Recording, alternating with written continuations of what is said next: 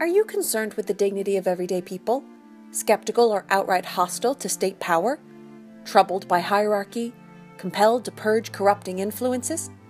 Attracted to disciplined bodily habits? Worried that society is ever more unethical?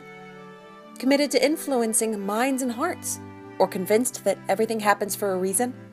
If so, you may be a new Puritan, the subject of a class offered by Doctors Nancy Koppelman and Trevor Speller from Evergreen State College in Olympia, Washington. At a recent presentation given at Plimoth Plantation, Doctor Koppelman discussed the class and her mission to draw comparisons between the seventeenth century Puritans and separatists and contemporary Americans. Here's an excerpt from her presentation. Thank you. Well, thank you, everybody. Welcome. Hi. I don't have a PowerPoint, so this is an informal conversation, yay, between human, between living, breathing human beings. Um, first, I want to thank all of you for coming. I know this isn't part of your usual series, and I want to thank um, Kristen and the other staff at Plimoth Plantation who invited me, and especially Richard Pickering in particular. Um, when I was teaching this class called The New Puritans, which is at the corner of that handout I gave you, The New Puritans, Studies of Anglo-American Social Conscience, um, Richard got wind of the fact that I was bringing a class here, and he just reached out to me completely unbidden and said, I read about your class online, I think it's fantastic, I'd like to spend the entire day with your class in New Plymouth. Um, and so because of his warmth and um, his in, in, uh, inviting personality, that's really why I'm here. It's, it's people like him who, who make connections between people possible. Um, I'm very grateful for the chance to tell you about this program, The New Puritans, um, because I just finished teaching it and I finished on a high, because it was such a great class. Um, so in order to give you a context for the class, I want to first tell you just a little bit about Evergreen, the college where I teach. Um, I want to tell you a little bit about why I wanted to teach a program class inspired by the Puritans, outline the class for you a little bit, and then show you what it meant to the students. Um, and then we'll have plenty of time for conversation. So first, just a little bit about Evergreen.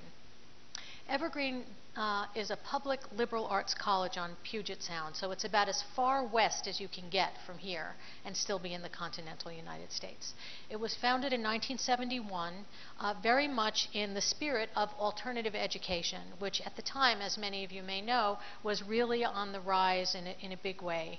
Um, it was founded with unusual structures and pedagogical commitments, quite different from mainstream colleges. For example, even now, um, we're getting close to our fiftieth anniversary in, in a few years. Um, there are no letter grades, there are no G P As, there are no credit distribution requirements, and there are no formal departments. When the college was founded, there was no faculty tenure either. That has changed. But all, uh-oh, um, but, but all those other things have, have remained the same.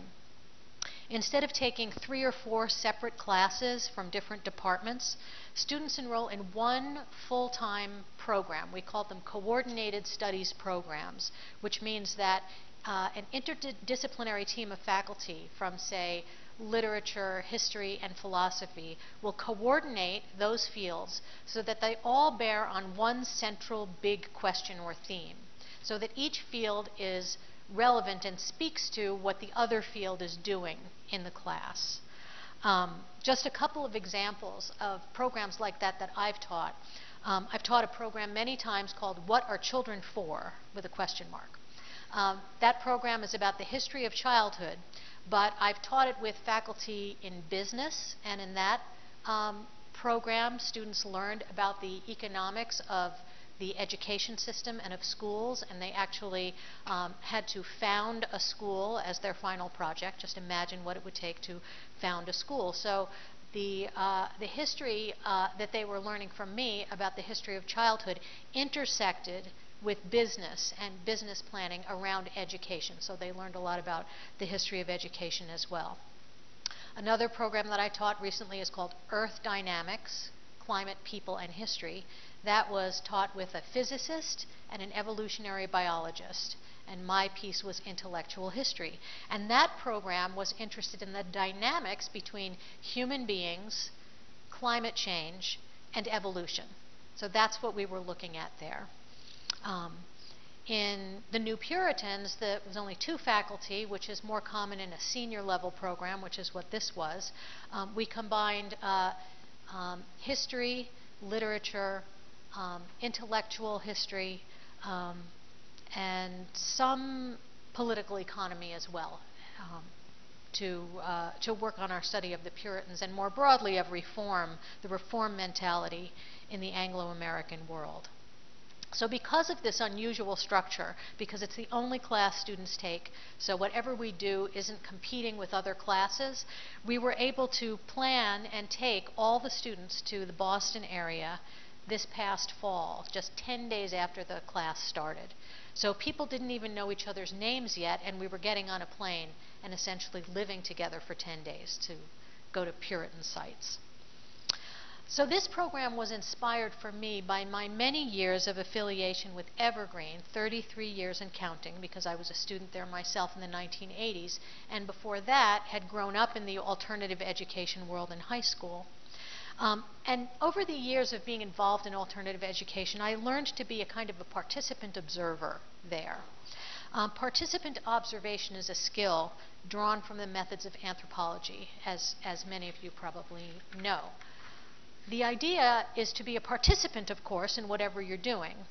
So doing the work, playing the role, being immersed in whatever you're involved in. Um, and so I was a participant as a student at Evergreen, and then as a secretary, I was a staff member there, and eventually as a professor now for twenty years. But an observer, too. I became an observer, too. And that means deliberately practicing a degree of detachment from my own interests. So trying to step aside a little bit as things are going on, not only to see what's happening, here's what's apparent on the surface, but to discern what's going on under the surface of things. That is, what it means, what it signifies, how it connects to the past, how it connects to the character of our life and times, the deep currents which are invisible on the surface. So Evergreen was born in the late nineteen sixties when students were hungering for an education that wasn't dry, dead, and dusty, but alive, relevant, and future-oriented.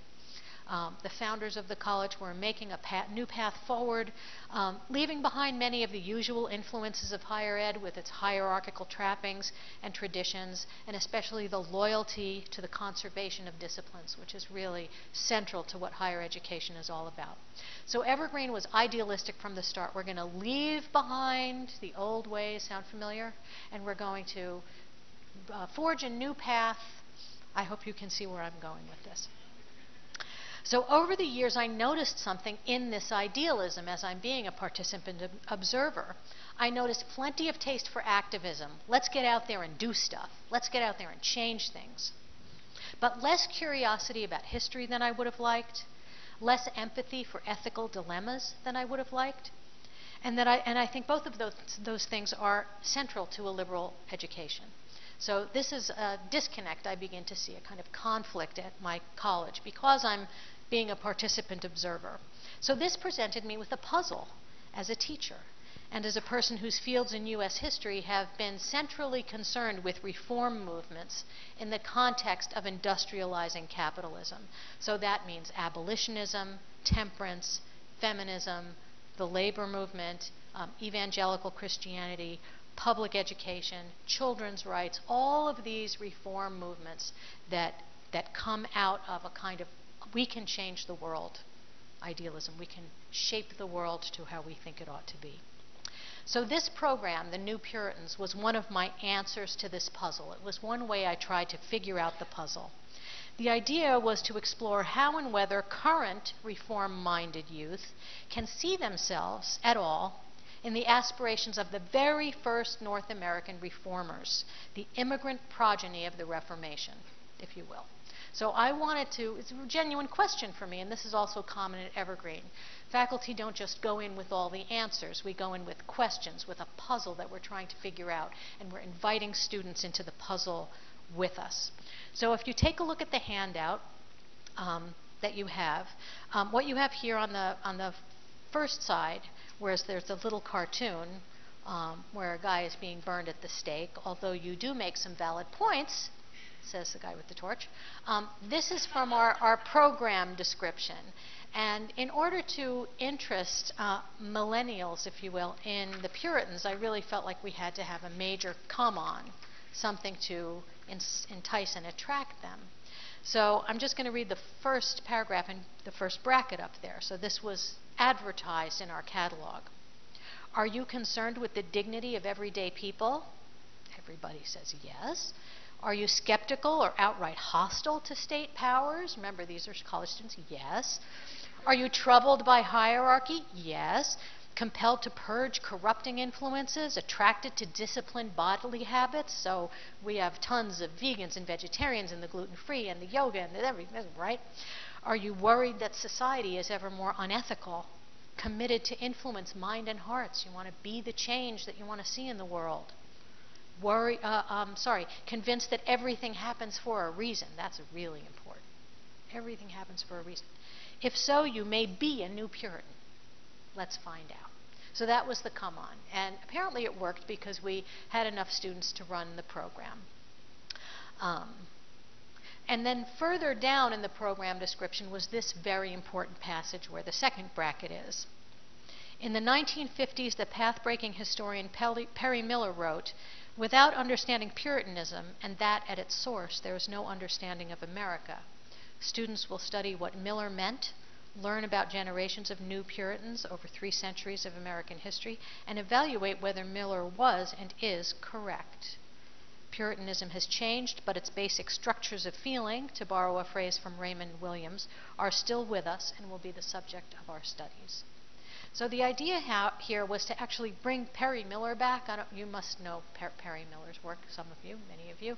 Um, so Perry Miller kind of put the Puritans on the map as a serious, uh, as a serious uh, topic of study um, after World War Two uh, when he finished graduate school. Up until then, antiquarian historians were mostly, isn't that curious and aren't they strange, was kind of the attitude. But Miller was was really interested in their inner life. He was interested in their intellectual life, in, in their dreams and their hopes and their suffering.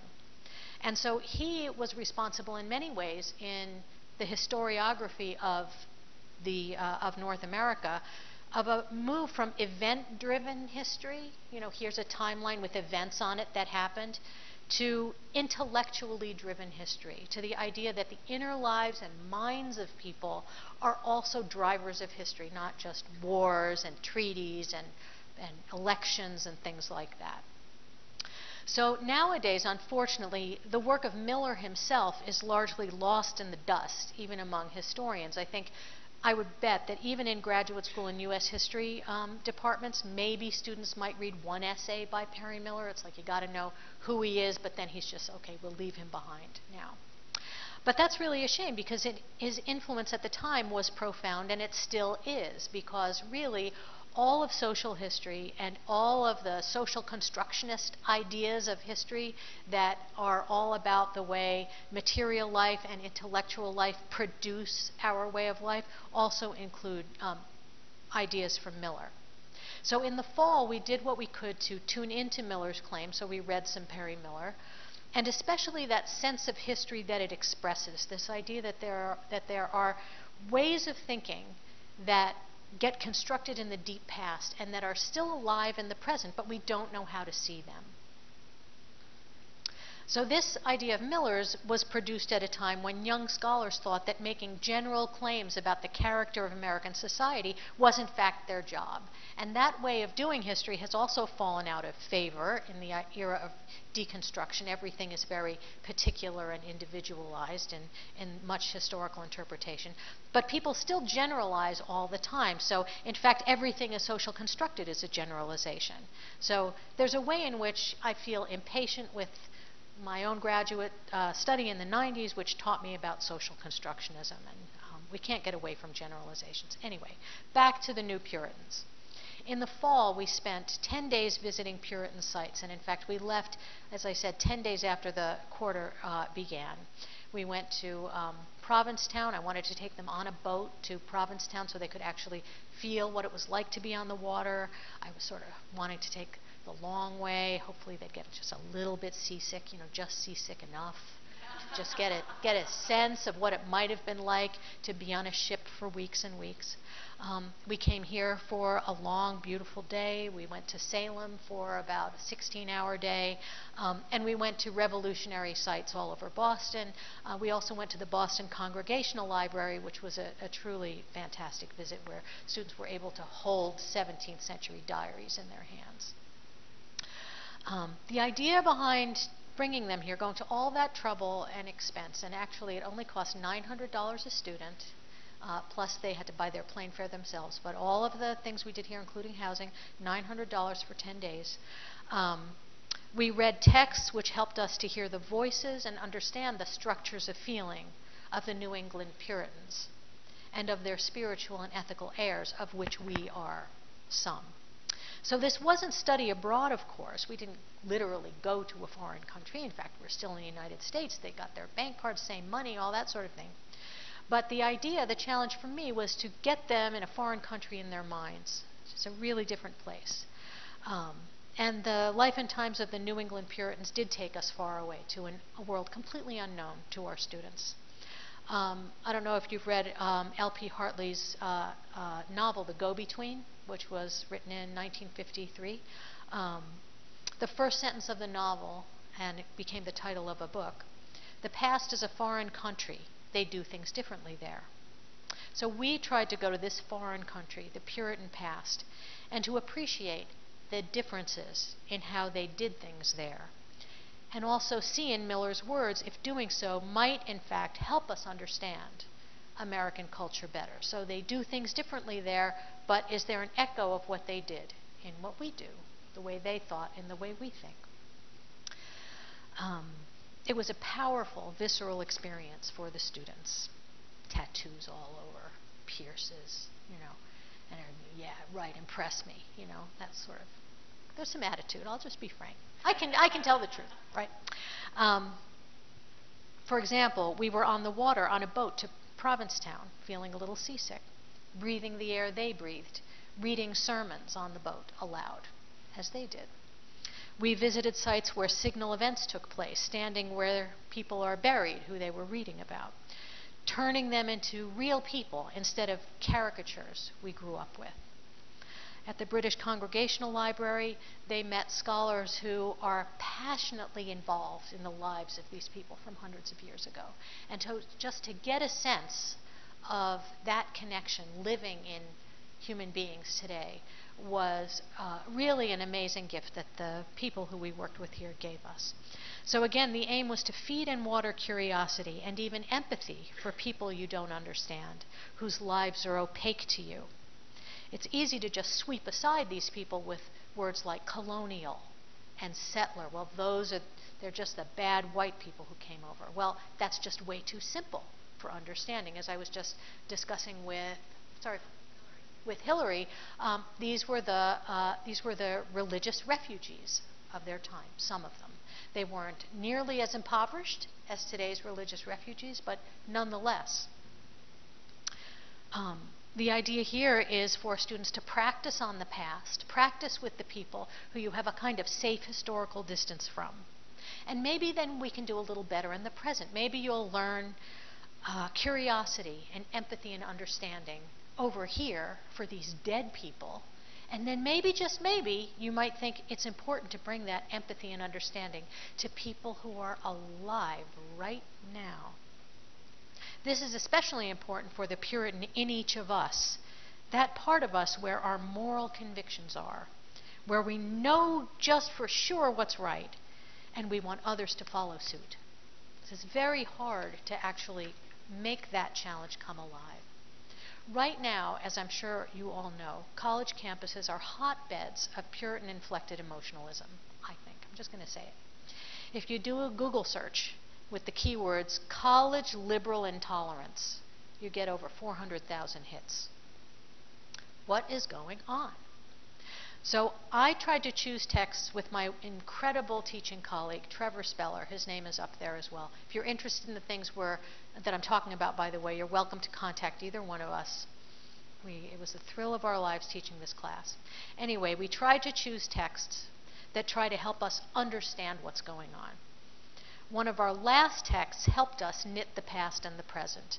And I'm just going to give a little digest of this one, uh, one of our final texts. So um, if you look um, underneath the description of the program, you'll see a list of all the texts that we read. Um, there, I may have left out one or two last-minute additions, but um, in the second column, the third text listed is Tom Hayden's uh, Port Huron Statement, which some of you may know. Uh, but I'm just going to tell you a little bit about it. It was written in nineteen sixty-two, and it captures a moment when young people in college were trying to figure out how to square their idealism and their ethical commitments with a national ethos that did not stand behind their social and political values. So this is like the very beginning of the nineteen sixties. This was a print, printed as a pamphlet. Uh, there were thousands of copies printed. Um, it is now um, Uh, published by publishing houses because uh, it's an important text in the beginning of the of the um, of the uh, radical movements of the nineteen sixties.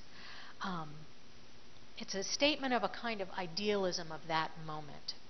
And like many of the authors, we read on the list. So if you just look at the list and you look at uh, at John Bunyan and Frederick Douglass and Milton, uh, all the way to Thoreau and Hawthorne, to um, Harriet Beecher Stowe, Anne Bradstreet, all of these uh, writers that we read. This is a piece of writing that doesn't just try to say something, it's trying to do something in the world. It's trying to act in the world, be a voice that changes the way people actually think so that they will act differently. So it's a piece of writing that's trying to have a material influence on the world. Um, all of these writers try to bring attention to what they think is important and to shape what human attention is turning to and what human attention is like. The Port Huron Statement in particular influenced some of the activism that followed, some of the really important activism, and particularly the free speech movement. The current debates about accusations of liberal intolerance are mostly about speech. A lot of them have to do with, well, what should people be talking about in college? What counts as offensive speech and what doesn't, and all that. So I'm just going to talk about that a little bit, about what this has to do with en engagement with ideas. Now, one thing, for example, that my students were really amazed to learn was that the Puritans were incredibly intelligent, uh, obsessive writers, obsessively interested in the details of everyday life. Everything means something and everything matters. That's exactly what they're like. So um, just that little thing alone was really important to them. That's kind of deep engagement with everything that's going on. Um, so if you know Anne Hutchinson's story, I hope you'll have that in mind while I tell you about the way the free speech movement then um, sort of started panning out after the Port Huron Statement was, was written and distributed. So two years after the Port Huron Statement in sixty-four at U C Berkeley, after years of tense political activity, not, not violence per se, but tense political activity on the margins of college campuses, came to a head at Berkeley when a former graduate student named Jack Weinberg was tabling on campus for the Congress of Racial Equality. At that time, university policy didn't permit political lobbying on its grounds. So the idea of, you know, political activists being on a college campus, well, no, we don't do that because what we're doing here is dealing with objective knowledge and we're producing knowledge, and so we need to have that detachment from, uh, from interests, in other words. That was kind of the character of higher education. Um, So the idea here is that studying the world and changing it are two different things. When we're in college, we're studying, we're not changing, right? So Weinberg was quietly tabling for the Congress of Racial Equality on campus. The police came and said he was breaking the law. He was arrested, and that prompted three months of campus tensions, resulting in vigorous protests and hundreds of arrests. So people planting their bodies where they weren't supposed to be and getting carried out.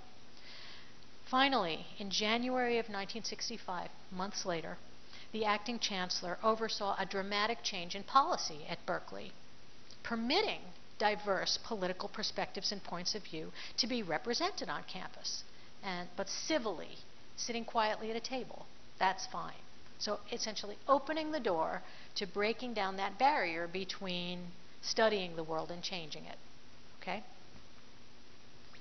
Although the free speech movement was associated with the left, students of all political persuasions benefited from its achievements, as did the culture of higher education in general. you could actually talk about stuff. You could talk about the real world. You know, well, what does this thing I'm learning have to do with what's happening in my world? Political differences that were part of civil society could be aired in college and be part of a college education. And the idea here is to a continual challenge of the certainties in knowledge, which has been a major piece of the culture of higher education in recent years. So we ask students as we're learning about this to hear echoes. Do you hear echoes of Anne Hutchinson?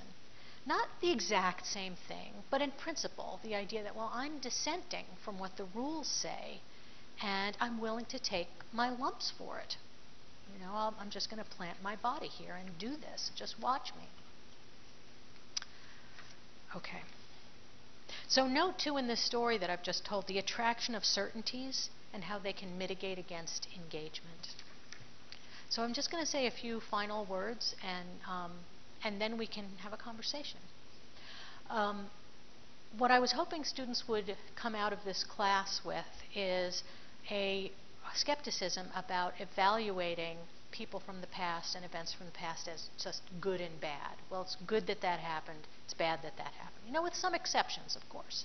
There are some things that I think we would say are just plain old bad. It's hard to see any good coming from them. But when we're talking about um, material, social, religious pressures that, that create in people a kind of conflict and contradiction, where they feel, you know, we don't want to hurt anybody, but we need to make a change to our lives so that we can be true to ourselves, we can have integrity. Even if their actions end up having destructive um, consequences that they could not have anticipated, to try to understand what is going on. This is what it means to understand the fabric of history. Um, it's not easy.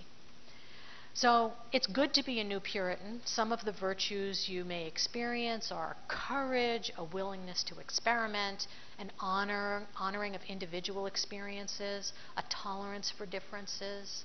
These are some good things about being a new Puritan. But there are some bad things about being a new Puritan too. Tolerance can have its limits. Well, I'll, I'll put up with this, but I'm not going to put up with that just because I disagree with you. Um, a limited appetite for complexity. This is what I saw um, going on in higher ed over the years. A limited appetite for ambiguity and imperfection in, in others. Uh, low curiosity about people you don't understand. A stingy empathy for suffering, which you may judge as not really that important. So that kind of understanding of difference um, has to be renewed with every generation. Um, Even with our technological developments, which allow us to travel the globe in an instant, online, for example, or automatically translate language with a push of a button, and sign the same petitions as strangers across the world, thousands of miles away. We're still challenged to keep lines of communication open in our own backyards, which we still do have. We're still actually living and breathing in spaces with other human beings. Um, my students uh, did research projects where they tried to connect past and present in this way. Um, I'm just going to give you a few examples of things that they wrote about to try to have an understanding of the past and bring it to the present. Um, one student uh, has a bunch of friends who are uh, neo-pagans, you know, uh, twenty-first century witches, Wicca people. So he wanted to understand, well, is there really a connection between these friends of mine and seventeenth century uh, allegations of witches and witchcraft?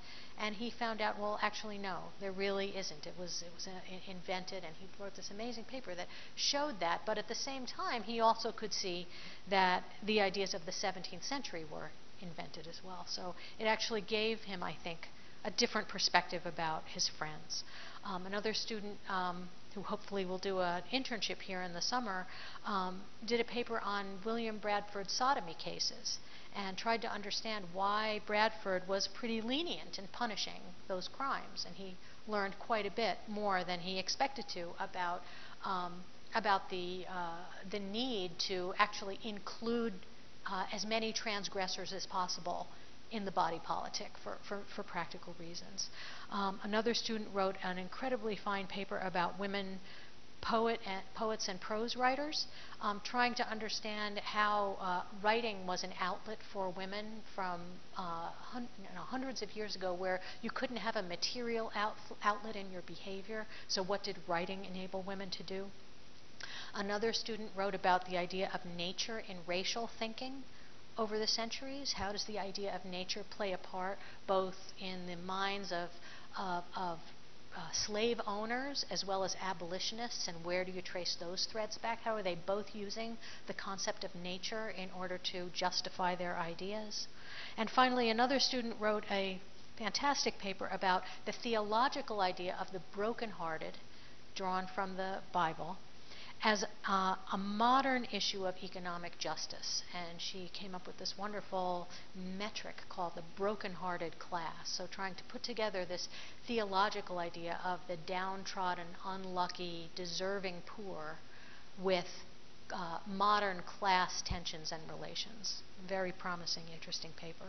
So for all of these students, they got to write, do research and write papers where they got to actually work with these ideas about topics that they chose. So we didn't choose these topics for them. They all got to choose them. Um, and I think they also came to see that what they were trying to do in some ways, um, the, the Puritans were trying to do similar things as what they are trying to do.